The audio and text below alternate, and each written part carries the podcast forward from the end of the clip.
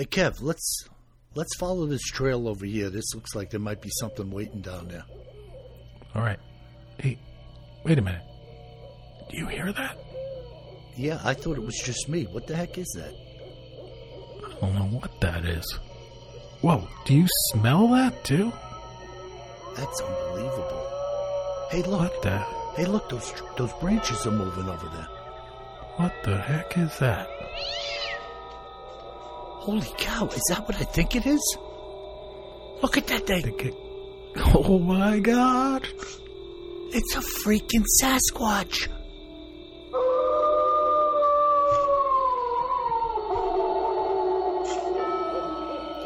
Welcome to the Bigfoot Terror in the Woods Sightings and Encounters podcast. I am your host, W.J. Sheehan. Hello, everybody, and once again, may I welcome you and yours to what is going to be yet another spectacular podcast. My name is W.J. Sheehan, and I am the author of a series of books entitled Bigfoot Terror in the Woods Sightings and Encounters. And I would encourage you to partake of them. They're available at Amazon in paperback and ebook formats. And if you're an audio type buff, you could get volumes one through six at Audible, iTunes, and Amazon. So show your support for what we're doing and buy about 600 of them. 605 to be exact. And without any further ado, may I introduce you to my co host and brother, KJ Sheehan. Kevin, how are you? I'm good. How about you, Bill? Marvelous. You think that was a push at 605? You know, I couldn't contain myself there. Maybe I should have held back at 600. I mean, just to make it clear, if somebody orders more than 605, you can accommodate those orders, right? I can. And if you buy 605, you get one free. That's all right. So uh, there you have it. Jump on it. Awesome. Oh, my good. It is awesome. I was just saying to my brother and to you folks now that we're expecting zero or sub zero temperatures over the next couple of days at some point in my neck of the woods. Whoa. It is something strange about sub zero. Yeah, I am not ready for that, just to be clear. And you know, Kev, I have a lot of glass in my house. And uh, thankfully, when uh, we put this place together, I had those uh, hanging blinds installed. Right? And I found that on these really cold nights, uh, the temperature won't raise to the level I have it set at in the house. Really? Yeah, because of the coldness coming through the uh, the windows. So what I do though is I turn all of the blinds shut, and then it starts to elevate. Yeah, well, I guess you get a little pocket of air, right, between uh, between the blinds and the uh, window. Window, yeah, just shielding it from blowing in. you Another know? layer of insulation. There you go. So that wasn't exactly why they, I bought them. I bought them so people couldn't peer in, you know. But heck, it works. Hey, it's a bonus. it's a bonus. Yeah, yeah, yeah. So, my brother, what do you have today in our cryptids in the news and other oddities Well, first segment? off, I'll start and say, well, it's not zero here um, in North Carolina, but it's cold, you know, relatively cold. We got two inches of snow last night, which is exciting for us. uh-huh. And uh, I just walked out to my truck to put something in it with just a uh, kind of fleece jacket on. And I came in and I was like, whoa, it's cold out there. Yeah, did uh, Bigfoot bend your uh, sleigh in half? He didn't. He didn't. Hey, I can ride this. exactly. Exactly. Crunch.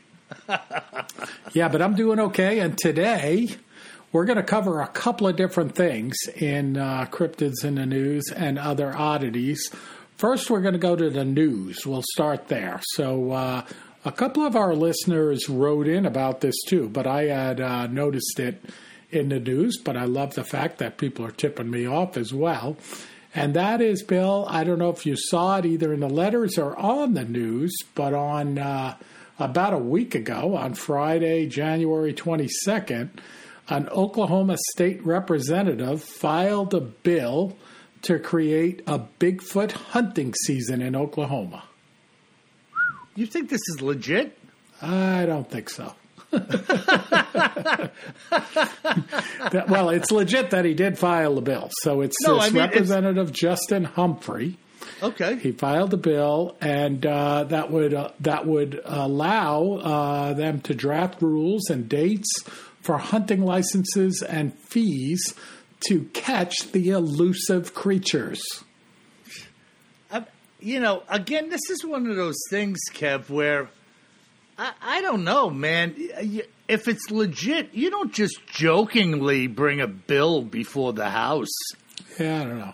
You know, This sounds pretty strange, it's doesn't it? Oklahoma. You know, I mean, uh, some of the folks are saying, you know, it just will bring in a lot of uh, uh, revenue, you know, for the state, right? Because they didn't say how much they were. I'm assuming it's going to be a pretty decent fee to Uh-huh. uh, get your Bigfoot hunting license.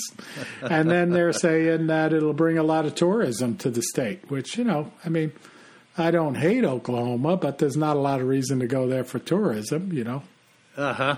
right? Uh, it- Maybe yeah, it's storm odd. watching. Yeah, well, a lot of, we know those tornado watches race around Yeah, yeah. I mean, I've driven across the state in the summertime, and it is pretty cool when those supercells are brewing out there over the plains. Yeah, that's creepy as all get out seeing those things. Exactly. So, so you think there's got to there's some legitimacy to this? Well, it's I mean, legitimacy. This guy definitely filed this bill. I mean, this Okay. is on one of the major news outlets. This story. Okay. um, and uh, and then they have commentary about it. You know, so you know some of this commentary, you know, talks about well, it's a good way to drum up some extra revenue for the wildlife department. And then other folks, you know, come in and they're saying this is a horrible idea. You know, one, somebody actually finds a Bigfoot and kills it because they have, you know, a hunting tag killing it. And that's, you know, that's you know, this a few of the folks that commented on it said this is kind of like murder to them because you know we know that these creatures, you know, or we think that these creatures are pretty intelligent, right? To be as mm-hmm. elusive as they are. yeah, yeah. And then killing it is one thing, and then of course a bunch of people chimed in, like I was thinking, you know, some hunter will get spooked by another hunter and just shoot the other hunter. Well, that happens anyway right now with deer hunting, unfortunately. Absolutely, but you know, some big guy walking around in camo, you know, a six foot fiver, looks a lot more like a Bigfoot if you're carrying a Bigfoot hunting license than a deer. Yeah, caution uh, hunters in Oklahoma. If you're tall, don't wear a ghillie suit. Yeah, and if you're tall and you're uh, sporting your COVID nineteen grown out beard, probably don't want to be roaming around in the forest. Right, and if it's not your habit to shower frequently, you may want to stay home. Well, you know, I tell you what, you know, obviously, Kev, there's a couple of sides to this fence kill, no kill. Uh, but uh, the idea that they're drumming this up, I tell you what, if somebody produces one uh, in open season, that's going to be a heck of a, a, a day. I mean, whether you like it or not, uh, a, a joke or no joke, if somebody produces a Bigfoot in Oklahoma with a tag on it, that's going to be a heck of a day, No, yeah, no doubt about that. you know. I mean, you know my feeling. I'm not out to shoot these things, you know, unless one tries to get the jump on me. Uh, but uh, uh, you know, I don't even hunt, so I'm not hunting deer, and I'm not, I have nothing against it, believe me. Uh, but I don't hunt anything: deer, elk, you know, rabbits, crows, whatever you're shooting. I really don't shoot anything unless it's inanimate.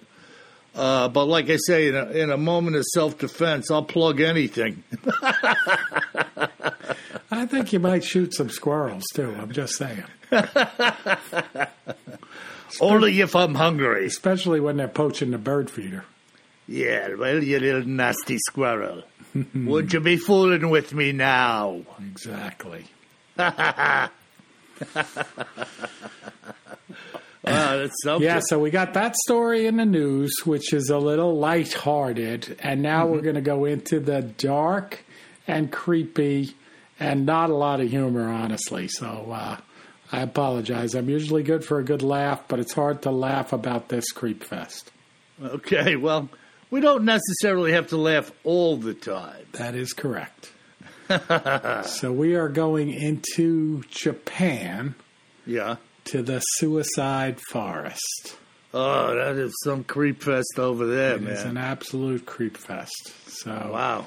in Japanese, and I'll do my best Japanese pronunciation, it's known as Aok, Aokugahara, also known as the Sea of Trees. And it's uh, on the northwestern flank of Japan's Mount Fuji. Which I, I've been to Japan a bunch of times, as you know, Bill. I haven't Yeah. been to the Suicide Forest, thank God, um, but I have seen Fu- Mount Fuji in the distance, and it is one of the most spectacular sights. You know, Yeah, no, I don't think many people are aware of just how much. Uh, I know me personally, before I knew any better, if I thought of Japan, I thought of an overcrowded city like Tokyo with multi story buildings and people packed in like sardines. But Japan has a tremendous amount of beautiful wilderness. Absolutely. It's a very large country, too. You know, you think of it like it's this little tiny island, Yeah. you know, when you look at the globe, but it's a pretty large country and uh, it's mostly rural, Yeah. you know, and quite beautiful. Yeah, that's the amazing thing. You know, uh, you look at it. My thoughts are, as you said, small island, too many people, overcrowded. Yeah. But the reality is that most of the people live in a couple of tight areas, and then once you get outside of there, it's just they have a tremendous respect for the land too, right? Absolutely, yeah, and Yep. uh, and it's it you know of course for thousands of years it was quite an isolated country, you know, because it's an island and it's pretty Yeah. far away from everything else, and you know that's part of you know not to get into the whole story here. But part of what happened in World War II, right? They had their emperor, and who was a, you know, believed to be like a straight descendant of God, and um, you know they believed that the rest of the world was literally out to get them you know and they were so different than the rest of the world because they were this isolated island Yeah, it was a sad state of affairs that you could get into people's head to that extent. oh extent. terrible yeah but you know you could see it happening You know? Wow. yeah so So how do we make our way around to this uh, nasty suicide forest? yeah so this forest uh, if you go out there which i hope none of our listeners do and i'll tell you why so first off you know I know it's tough times out there for sure, and uh, we don't want anybody committing suicide. Period. You know, Yeah. uh, there's no no reason for that. Um, everybody has more good that they can do in the world. There's no reason to commit suicide, no matter how bad things look. Right. But when you go out to this suicide forest in Japan, it is a very creepy place. And hundreds of people have committed suicide there per year over many years. So, which is, you know, the highest, uh, uh, I think it's the highest based on everything I read, uh, number of suicides at any one location. And wh- what uh, uh, my understanding is that they have a lot of signs around there too, uh, trying to en- encourage people to turn around and not do this. Yes, very. Japan is very aware. Well, first off, let me back up. Japan uh, has more suicide in their culture than other cultures. Like it's Uh-huh. kind of viewed with less negativity than, say, here in the U.S. Like it's a, Yeah. It it uh, can be viewed as not quite as a positive thing, but you know, it it has a longer tradition of suicide, and and we know that you know going all the way back to feudal times with the samurai, right? They Yeah. would kill each other, kill kill kill themselves, not kill each other. They did that too, but they they would kill Yeah. themselves as a way to save honor. Yeah, and of course the uh, kamikazes. Yeah, we're convinced that if they killed themselves, it was an honorable way to go for their families and their survivors. Yeah, and towards the end of the war, uh, men, women, and children were jumping off cliffs because they were told that the Americans were evil monsters and were going to torture them and uh, do awful things to them. So rather than suffer that fate, they were jumping to their death into the sea. Absolutely. Now, I think that's a little bit different, right? That's the pure propaganda of Right. the last thing you want is to fall into the hands of these American GIs, you know. Right. Now, what's interesting, right? Our, our father, uh, Bill, fought in the Pacific in World War II, and, uh, you know, the Japanese were actually pretty gruesome to the Americans over there, and the Chinese for that matter. Yeah, really bad. Yeah, really bad. But anyway, let's get back to the suicide forest. Yeah, So yeah. there's a couple of things about this place, or more than a couple, that are absolutely creepy. And I'm pulling some of these points from a from a story that was written um, on the website of our friends uh, called Mental Floss. And uh, so I pulled a couple of facts from there. So this place is about 13 and a half miles, 13 and a half square miles. So it's not huge, but it's a very dense forest. And the trees and root systems and stuff have grown over a bed of black lava. Huh. So it's kind of strange, right? Like you come Yeah. in and you know you wouldn't think there'd be anything living right on the lava field. Like if you go over to Hawaii and uh, on the Big Island and you walk along the, the old lava fields, there's not much growing there. You know, the black lava. Here you have a very dense forest. And then, of course, you go out there today in modern day, it's in a very rural place, not much cell coverage. And then apparently, like the uh, high level of uh, uh, metallic and iron in the lava causes uh, uh, compasses not to behave correctly. Oh, that's interesting. Yeah, so you wander into this forest, and a lot of people that go into the forest, you know, even not to commit suicide, of course, they bring tape with them, like a roll of tape. And Okay. you have to literally leave a trail of tape in order to find your way out. Wow, that's a strange freaking place, huh? Yeah, yeah, like super, super creepy, right? You know, Like people get disoriented or lost or yeah, turned around it's in so there, you know? dense, you can't see, your compass doesn't work, your phone doesn't work, and then it's uh, you know, it's also rumored to be a haunted place. Hmm. And this gets really creepy. Okay, All right. All right. are you ready? I'm ready. Lay it on me.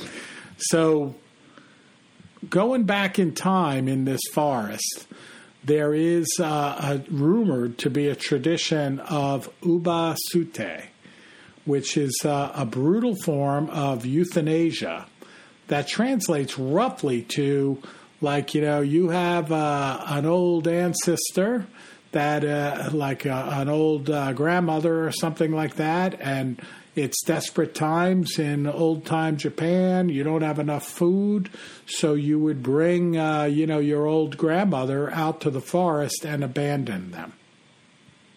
What? Yeah.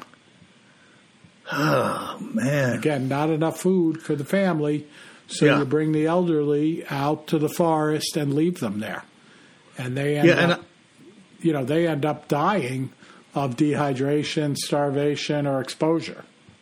And these people are aware of what's going on when they're left there. They, are, you know, as long as their brain is still with them, you know. Yeah. So then, you know, the the one of the reasons why people think the forest is haunted is some believe that these ghosts, or they're called yurei, uh, are the ghosts of these abandoned ubasut. Um, so they they're there in the forest. Of course, they're kind of upset, right, and vengeful because of what happened to them and the awful way that they died. um, and then they stay there and they torment visitors and and you know lure them who are sad and down and vulnerable into killing themselves. How many of these people do we estimate, uh, or how many of these Ubasut do we believe uh, uh, were had their lives? Uh, Yeah, there's basically no, no sign of that, and it's and it's uh, kind of a legend. But you know, in our world, Bill, with his legend, it probably happened. You know, yeah, like where there's smoke, there's fire. exactly, exactly. You know? What a freaking creepy thing, Yeah. man. Pretty, excuse me, pretty awful. Yeah, And then, so this place is so uh, dense and so easy to get lost. They say that, you know, if you go there, and people do go there to see the forest and not to kill themselves, right? You could imagine that. right. And even people that want to go and look into the, you know, the uh, jaws of hell, you know, they want they're tempted to go see the goat man or see the suicide forest, try Yeah, to yeah. lure them out to get a good look at these uh, evil spirits. They Yeah. go there and they say that, like, if you wander off of any of the paths, you can really, it's very likely you discover some gruesome findings, you know, like abandoned personal effects, human bones, you know, Yeah, other yeah. remains of people that killed themselves. boy, oh boy, oh boy. Yeah. What a freaking house of horrors in the woods. No doubt about it. No doubt about it. Wow. And then they uh, they have searches there uh, every year, annual searches, since around 1970. Okay, so 50 years. Uh, Yeah. They go out and volunteer. Now they're not really looking for uh, people, but they're looking for the remains of people. Mm-hmm. Again, so many people kill themselves, you know. And they say by the early 2000s, 70 to 100 bodies were uncovered each year in the forest by these searchers. Well, you know, well, I would imagine there are families that are wondering where their loved one is. Yeah. And so uh, this became a way, uh, uh, even for the police department, to close out a couple of cases uh, if they find these people in this nasty uh, wilderness area, you know? Yep. Exactly. What a freaking creep. You want to talk about, man, you know, uh, I know people like to think, you know, oh, there's, everything's wrong with this and that in our country, but man, we got it pretty good over here. And we got it really good over here. Yeah. and well, and and you know, we have a suicide problem here too, right? Um, As far as I'm concerned, if one person in the United States committed suicide, it's one person too many. You know, everyone right. has some reason to live. No one has to kill themselves, no matter how bad it might look. That's right. Uh, and there is Absolutely help right. available all the time. Yeah. Um, so you know, the, kind of in closing on this, though, it's interesting. So of course, the forest has this reputation, right, of being one of the number one places in the world where people kill themselves. Um, but it's also the place is just a creep fest. They say that the way the trees grow on this uh, bed of lava, they kind of uh, twist and turn, and their roots, of course, wind across the forest floor in mm-hmm. treacherous threads. So picture you mm. walking through here, it's dark. The forest is at itself is at the base of a mountain, so the ground is very uneven. Yeah. And then the root, the trees are so dense, and the roots are growing across the surface of the lava. You Yeah. know, it's very easy to like trip and fall. And then apparently there's hundreds of caves there too. Yeah. Well, you know when uh, when uh, lava fields are formed, these magma pathways eventually dry up. Right? There's no more magma moving through them.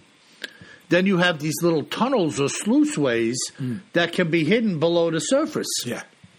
I mean, you could break through one of them and slide in or drop down or. Uh, Absolutely.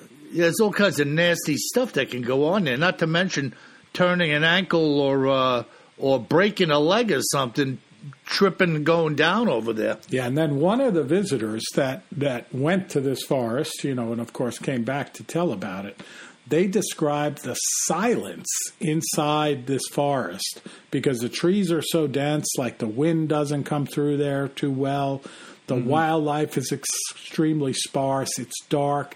They described it as chasms of emptiness. And uh, this woman added that she cannot emphasize enough the absence of sound in the forest. And she writes, My breath sounded like a roar. Wow, that is freaking intense, man. Yeah, no thanks.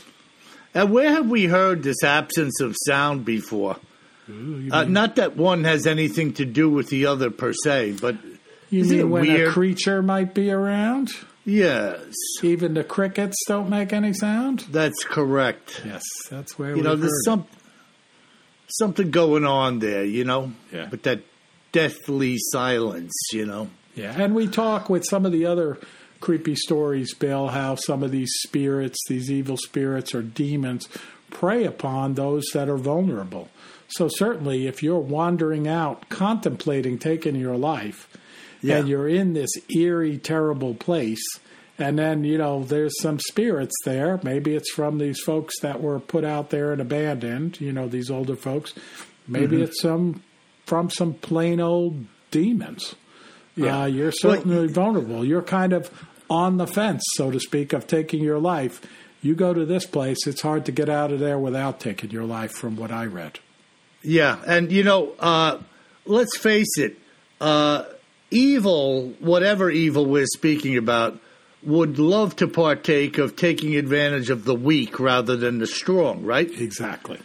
They always look for their mark, somebody who's vulnerable, somebody who's a little downtrodden or uh, separated from the pack, Yep. and uh, make their move, you know? Yep. Exactly. So, you know, that's why it's good, right? To have some good associations, good friends, church, you know, whatever your your gig may be, uh, to keep yourself uplifted. Absolutely. And even if you don't have those things and you're thinking about taking your life, I mean, suicide hotline, call them. You know, Yeah. there's always someone to talk to. Yep, yeah. No, it's fantastic, fantastic. So, uh, boy, that was a strange topic for other oddities. but, you know, you, you want to talk about odd.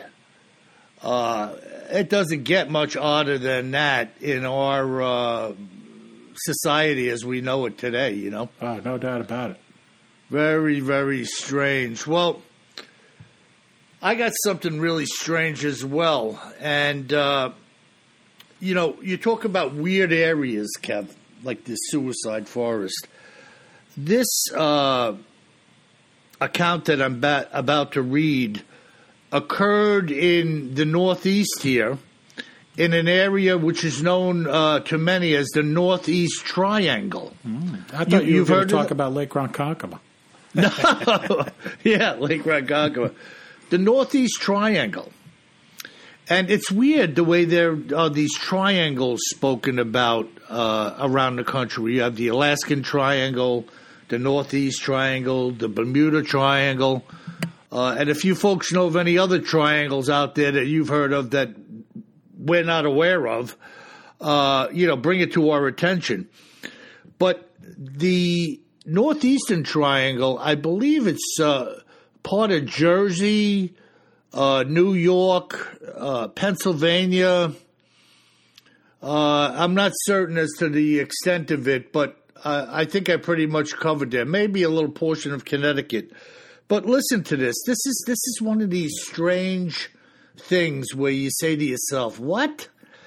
And uh, in 1979, oh, by the way, this was uh, uh, given to me by a fellow named uh, Guthrie Ennis, a resident of Eastern Pennsylvania, and this is what Guthrie had to say. In 1979, I had gone into the eastern hill country of Pennsylvania deer hunting as was my normal routine in the fall of every year. At that time, I had a Jeep CJ with a full roll bar installed that I used for my hunts. In this particular location, I had parked about a hundred yards from the road and hiked into where I had set up a stand in the woods. So he's a bow hunter. We were already on the receiving end of some snowfall, but the deer population was robust.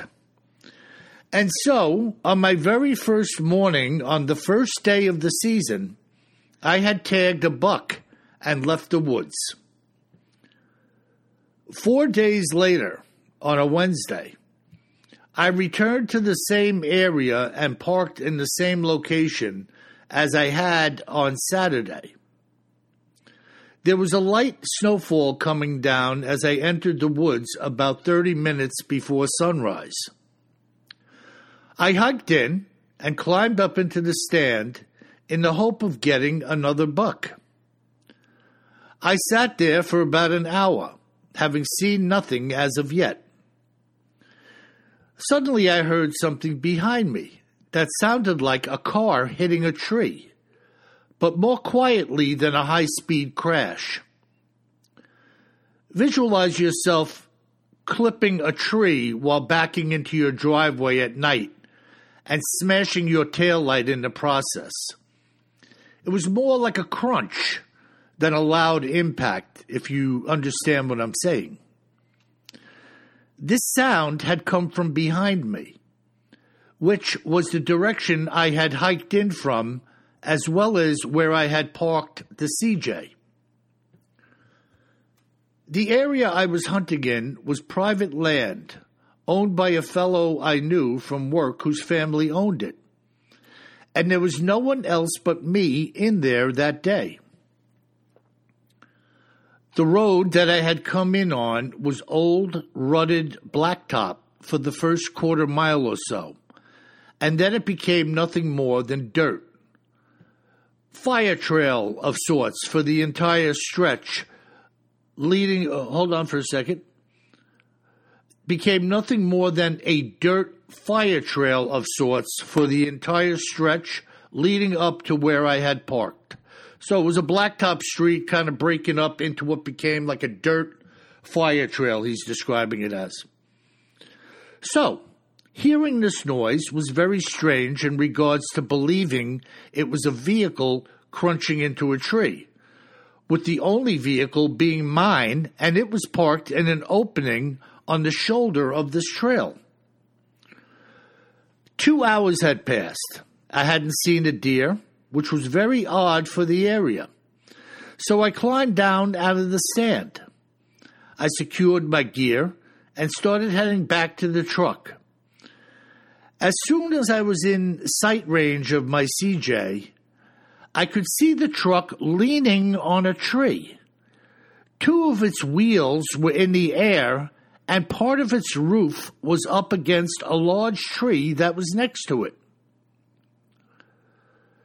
Before I moved any further, I began to scope out what I could, looking for the potential culprits who had tipped my truck. Seeing nobody, I walked out to the truck. If the tree hadn't been there next to it, it would have been on its side but the tree was holding it up at about the halfway point. The side of the hardtop was crushed in, and the window had popped out of its frame and smashed, which must have been what I had heard even at a couple of hundred yards distance. Putting my gear down, I leveraged my body against the truck's roof, and it flipped back down to the upright position. I walked around the truck to see what, if anything else, had been damaged. It was then, as I looked down on the ground on the driver's side, that I saw large footprints in the snow along the side of the truck, as well as prints both coming to and leading away from the truck across the trail. They were huge bare feet, similar to a human's, only wider and longer with the toes being very fat and wide. The snow was still falling, and what I was looking at had been made in about a two inch base of snow, with some additional snow having fallen into them. I immediately said to myself, huh, Bigfoot. Having seen the In Search of show, as well as having heard the stories coming out of the Pacific Northwest, I frankly couldn't believe my eyes. And the fact that this thing was able by itself to shove my Jeep over and against this tree was rather remarkable. I was fortunate that it had landed in the exact position it had. Otherwise, I couldn't have toppled it back to the righted position alone. There had been many a tale told in this area of Pennsylvania about similar creatures being seen and even shot in the 1800s and early 1900s. But as far as I was concerned, they were old wives' tales, like those told about werewolves and the like. To date, I haven't so much as seen any further indication of them being around. And although I don't hunt anymore, being too old to do so, I know many others who do none of whom have who have stated seeing the creature in the state. It was very, very odd to say the least, and I thought that you may be interested. Well, Guthrie, I am interested, and so are my listeners. And folks, if you have an encounter, please do reach out to me and my brother at BigfootTerrorInTheWoods.com. What do you think of that, Kev? Oh, pretty uh, strong evidence. Pretty funky, you know? Yeah. I mean, there's no doubt in his mind. What do you think when you you walk up and your Jeep's leaning against a tree and there's big footprints in the snow? Yeah, I mean, that's, Hello? hello, it's pretty significant in a rural place, right? Yeah, come on.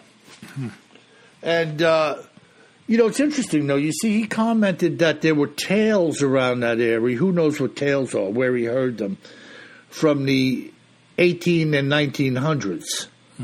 So it's kind of weird, you know, uh, when we're snooping around and when you're snooping around for stories and antiquities uh, in relation to Bigfoot. There's stuff out there, you know, that we Well, haven't uncovered. Yeah, there's a lot of sightings, strong history of sightings in Pennsylvania. yeah. You know. Yeah, so there's, there's, there's. I told you, Kev.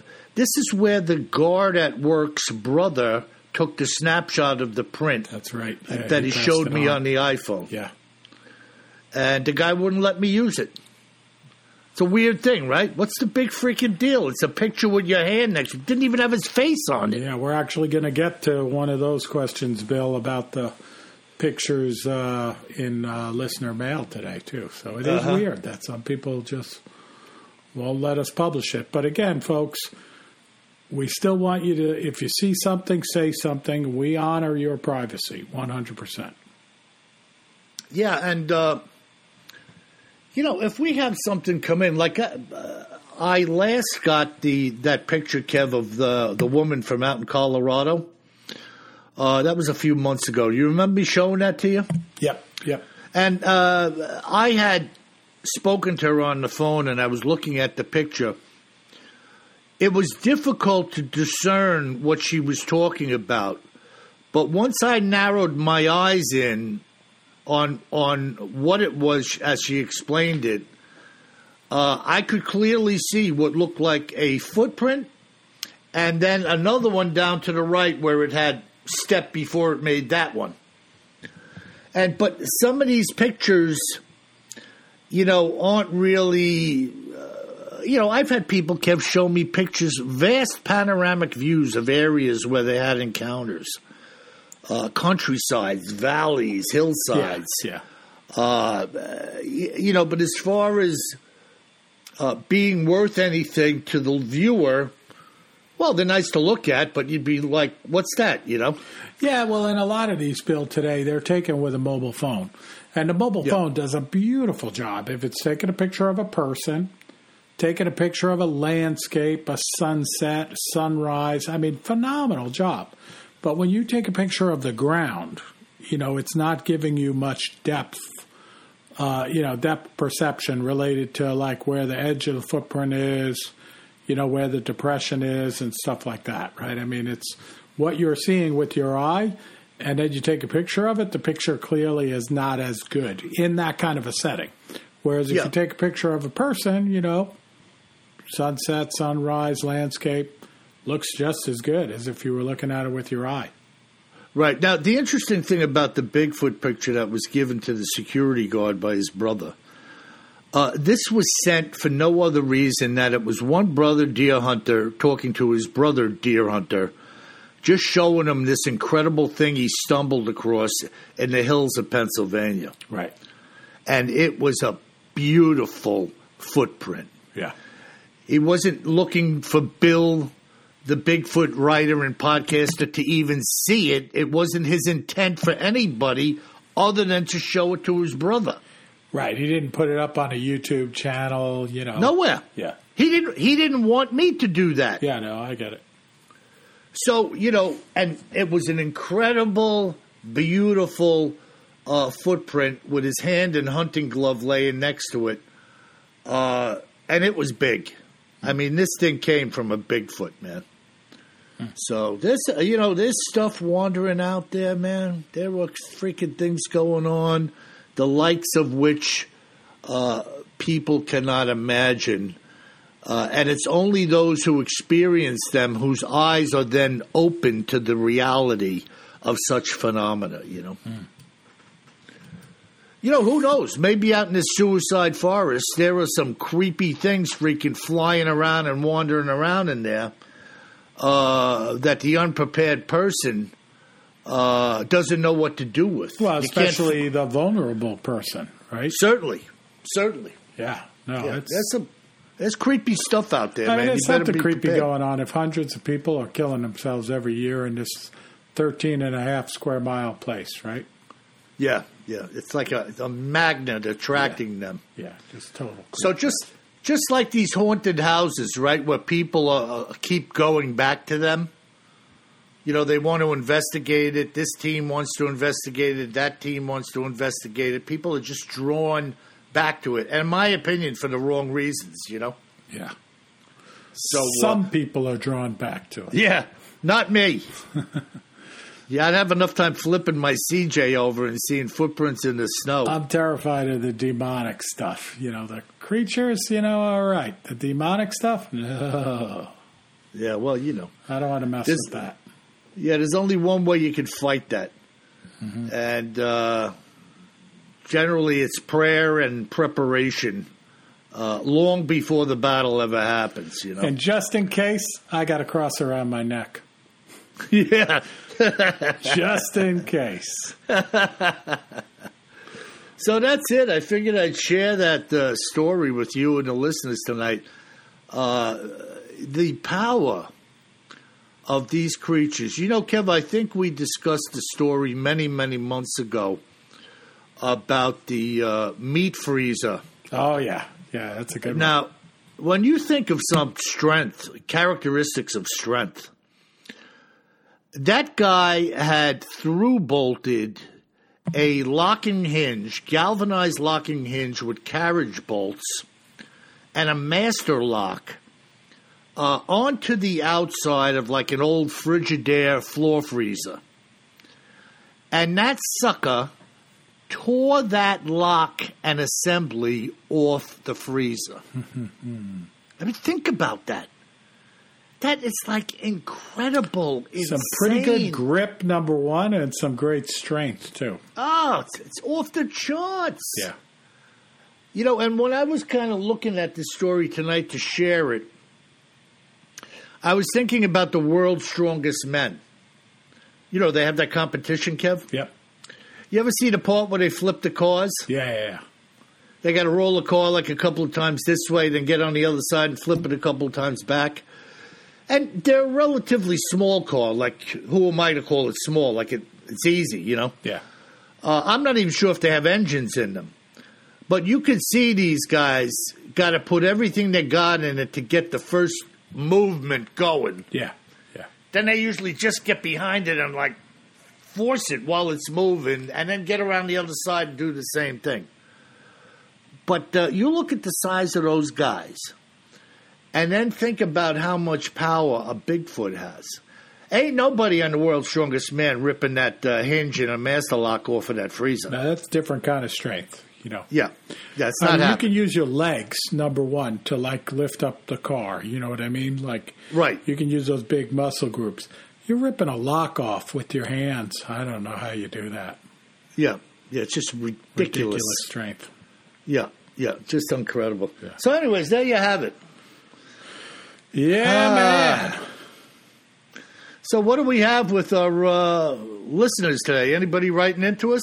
Yeah, we got a few good letters, Bill. I also wanted to ask you too. Did you see the latest episode? I think it's the latest episode of uh, Expedition Bigfoot. I think it was called Call and Response. Yeah, well, you know what's happening there. Well, we're going to talk about that, Kev. You know what's happening with that show now? Discovery Plus. Yeah. I'm pissed Yeah, about so- that too. Yeah, me too, because I've been supporting a lot of these shows and people for a long time. And now they're just selling us out uh, for another five or six bucks a month to get buy into where they're now showing it. you Yeah, know? and it's the same network. That's like, That's right. what frustrates me. It's not like one network dropped them and now they're only getting picked up on this pay service. This is the Right. network, you know, saying, "Hey, we we got people that like this show. Let's see if we can get another four or five bucks a month." And by the way, for the four or five bucks a month, it still has ads. yeah. I mean, I don't subscribe to it, but I read about it. Uh huh. If you don't want ads, Well- then it's like six or six fifty a month. I'm like, what are you kidding me? Yeah, well, look, you know, I've been talking up Expedition Bigfoot since they made their debut last year. And uh, I'm like a walking salesman for this show. And what they did this year was they launched the first two new episodes, uh, the second of which was what you're talking about, call and response. Yep. And now, since then, we haven't seen an episode in three weeks. Yep. They're on uh, this pay per view or whatever. Discovery Plus, yeah. Yeah, selling over there. You know. Yeah. Yeah. I am with you, Kev. I'm pissed off. Yeah. Now I did read today. I looked into it because I'm looking at the chat boards, you know, on the internet, and Uh-huh. a lot of people are writing in to the cable providers. You know, like some of these notes were going into Comcast and Right. saying, like, "Come on, guys, I'm paying one or two hundred a month. Right. Why, you know, we gotta we gotta get Discovery to stop doing this because it's not Comcast either. It's Discovery." Yeah. Um, But uh, and then a spokesperson for Discovery said, "Well, we're trying out this experimental thing." So I read that as there's hope. You know, as long as a whole bunch of people don't go out and give them the money, maybe they'll bring it back. yeah, but uh, here's here's the thing, Kev. Hope is one thing, but once again, here we have a bunch of fucking hoodlums making a money grab. Like it's never enough. You follow what I'm saying? Yeah. And I've been a proponent of many of these shows. Uh, I watch a lot of the things on uh, Discovery and some other networks here or there, history and travel, and uh, a lot of the paranormal stuff, uh, the Bigfoot shows.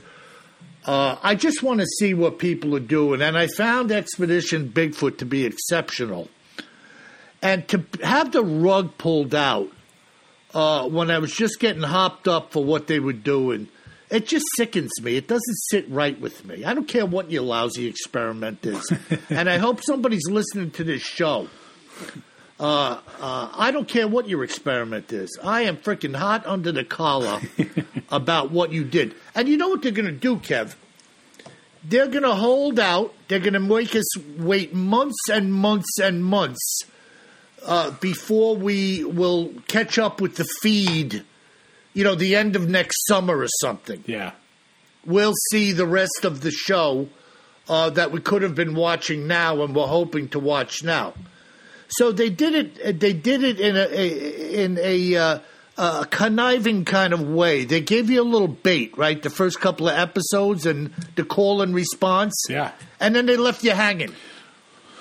Well, folks, I did not mean to set my brother off like this. But let's let's talk about it. Uh, obviously, you saw it. What is your opinion about that? I loved the show. I thought it was great. I mean, I, I loved how, um, like, they just kind of feel like they're being stalked. And playing the sound this season, more so than last season, I was blown away by the response, right? Like, the, the first time they played the sounds from that area, recordings of what were unknown sounds, I thought it was super cool how you heard the coyotes chiming in Yeah, yeah, and nothing else. And then they played it again, and then they heard the same, not the same like an echo. I kind of expected to hear an echo, but it was a different sound, but in the same family, so to speak. yeah, and loud. Super That- loud, that- and they were. You could tell they were agape and uh, in in surprise around it. Now you remember last year, Doctor Mireya Mayor Yep.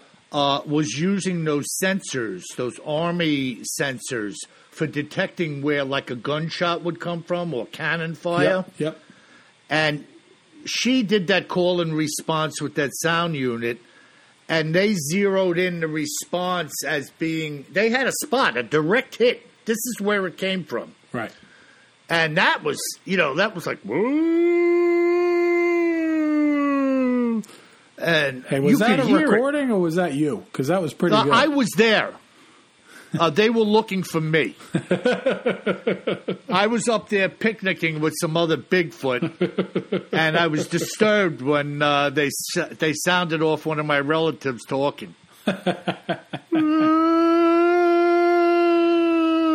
Because that sounds a No, that- lot like it. Again, that sounds Yeah, a lot yeah. like the Yeah, yeah. recording. That's because it's not a fake; it's really me. yeah, I tell you though, Kev. Once again, would you be walking around the woods with those cats in West Oh my Virginia? God, in the dark, pitch dark. Yeah. You know, Yeah. there's something there. I mean, this woman has experience with, uh, Yeah. you know, gorillas, primates, and stuff like that. She's not afraid of stuff. Yeah, I don't know what that's like, all about. I don't know. You know, something's going on here. yeah. All right, let's go to listener mail now that I got you all keyed up. So our first. Sorry, there's a lot of Bigfoot around here I'm Glad I got my headphone on. Headphones on. Martha would be coming out howling hearing that.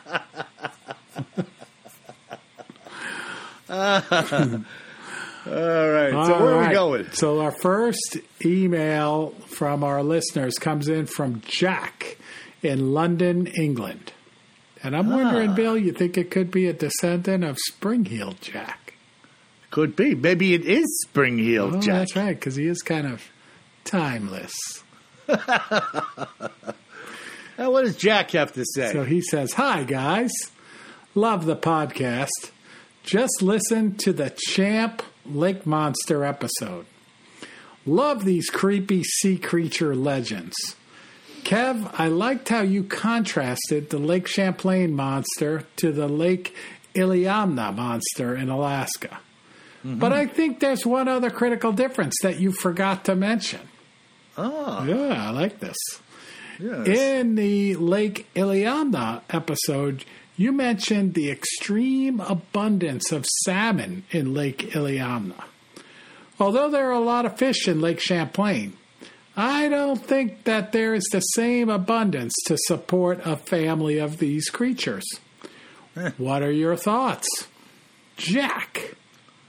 And Jack, like, I think you're exactly right. Like, I neglected to mention that, and that was one of the cooler things of the uh, Lake Iliamna episode was that, you know, the experts, when they go in and think of, again, it's not one of these creatures. You can't have one of these creatures naturally living. There has to be, you know, at least a good, healthy handful of them.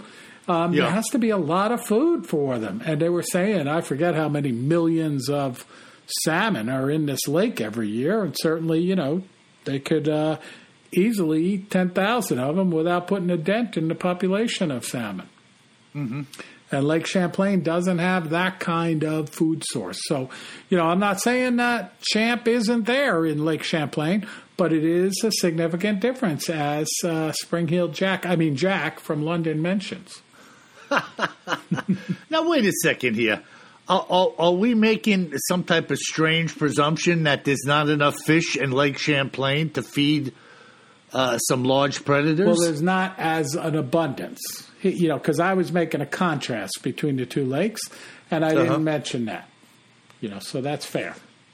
All right. Well, let's just say Jack was swimming over there, and all of a sudden Jack was no more on the surface. That would make up for a couple of hundred pounds of salmon. I know, but you're talking about Spring Heel Jack here. Like, I think he's got, I think he's got a couple of more tricks up his sleeve, even for a plesiosaur. Come get me if you can, you nasty little champ. come on over. I'm just innocently swimming here.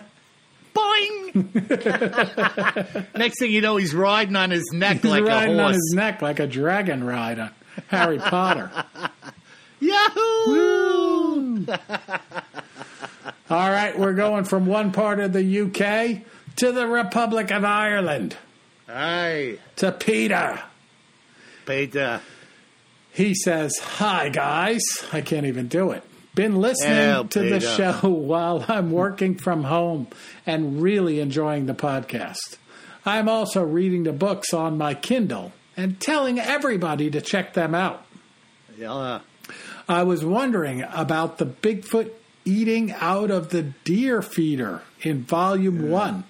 Uh-huh. The guy said the trail cam got a pretty good shot, pretty good shots of it. Can we get those pictures on your website? Would be really interesting. Thanks and take care of yourselves, Peter. Hey, Peter, sláinte. I'll tell you something, Peter. Is there any one thing you're gonna get? It's kicking a can. now take that. So, what do you say, Bill? These people they didn't want to share their pictures. I take it. Well, here it's the same old story, you know? know. People people are willing to talk and they're not willing to share, you know. I hear you. Uh, you know, and you know, here's here's what I find in talking to people. Some people have already mentioned it, these things to other people, and in so doing, they've been made fun of, or in their mind, at least, it wasn't taken the way they intended it to be taken. So now they're on the defensive side, uh, talking to me like and saying, "Well, I knew I could tell you, Bill." because I tried telling this to some other people and they thought I was a jerk. Uh, so that's kind of how it goes. It's a weird, weird thing going on here with. I guess it has a lot to do with people, uh, how strong they are mentally uh, to kind of rebuff uh, people who would be sarcastic with them or about this subject matter Yeah. and uh, their their ability to share or not share or or or what's the word I'm looking for? Kind of clam up. Clam up. Yeah. They don't want to talk about it anymore, but they'll talk to me because they know I'm in that that boat, so to speak. Well, and we hear all of those stories, Bill, where like somebody's with one of their relatives, you know, maybe their uncle or their grandparent that they've known their whole life, and maybe they're 25 years old themselves.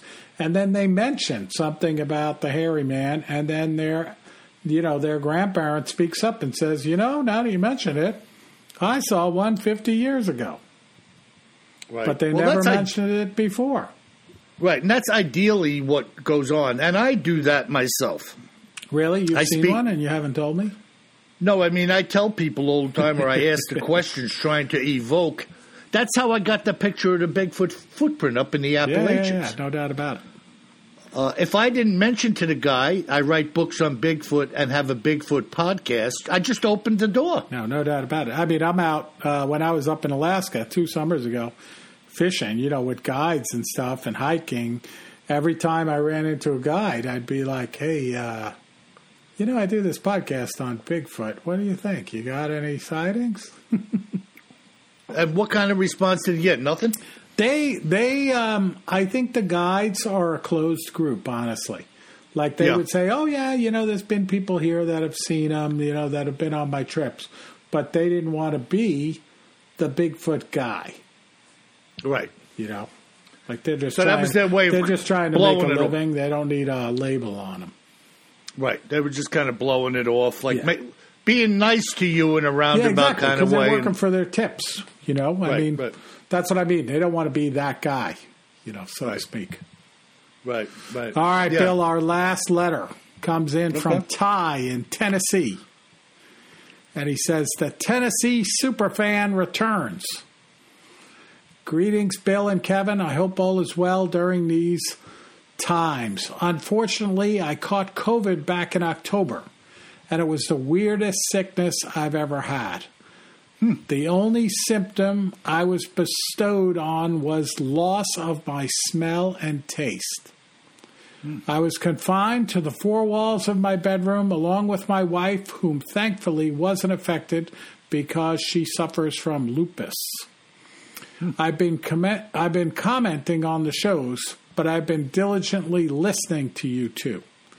You guys are gaining substantial tread, and I'm happy for your guys' success. Now, formalities aside, have either of you seen the article where an Oklahoma representative proposed a bill of a hunting season for Big- Bigfoot? There you go. That was it. Yeah, that was that was the Yeah. letter I was talking about. Okay. Yeah. Yeah, it's awesome. Uh, uh, you know, and I, I really appreciate uh, folks like Ty chiming in with us and giving us heads up on things. You Yeah, know, no doubt about it. yeah. Because if you hadn't seen it, Kev, that would have been the first for me. I Oh, hadn't yeah. heard about it. Yeah, and Ty, by the way, I'm so glad that you had a mild form of COVID 19. Uh, you know, losing taste and smell. I know that's not fun, but at least it wasn't worse. And I'm extra glad that your wife, you know, who's uh, immunocompromised, didn't uh, didn't catch the bug. Yeah, yeah, good for her and good for you. And by the way, that's good that that's all that happened to you, Ty, because some people grow big feet and have a hankering for fresh deer meat. so I'm glad that didn't happen to you. That's the COVID 20, Bill. as in, as in, as in 20 inch feet. All right, folks, that's it. Um, another great episode. Thank you for your great five star reviews. You've really been coming through with those.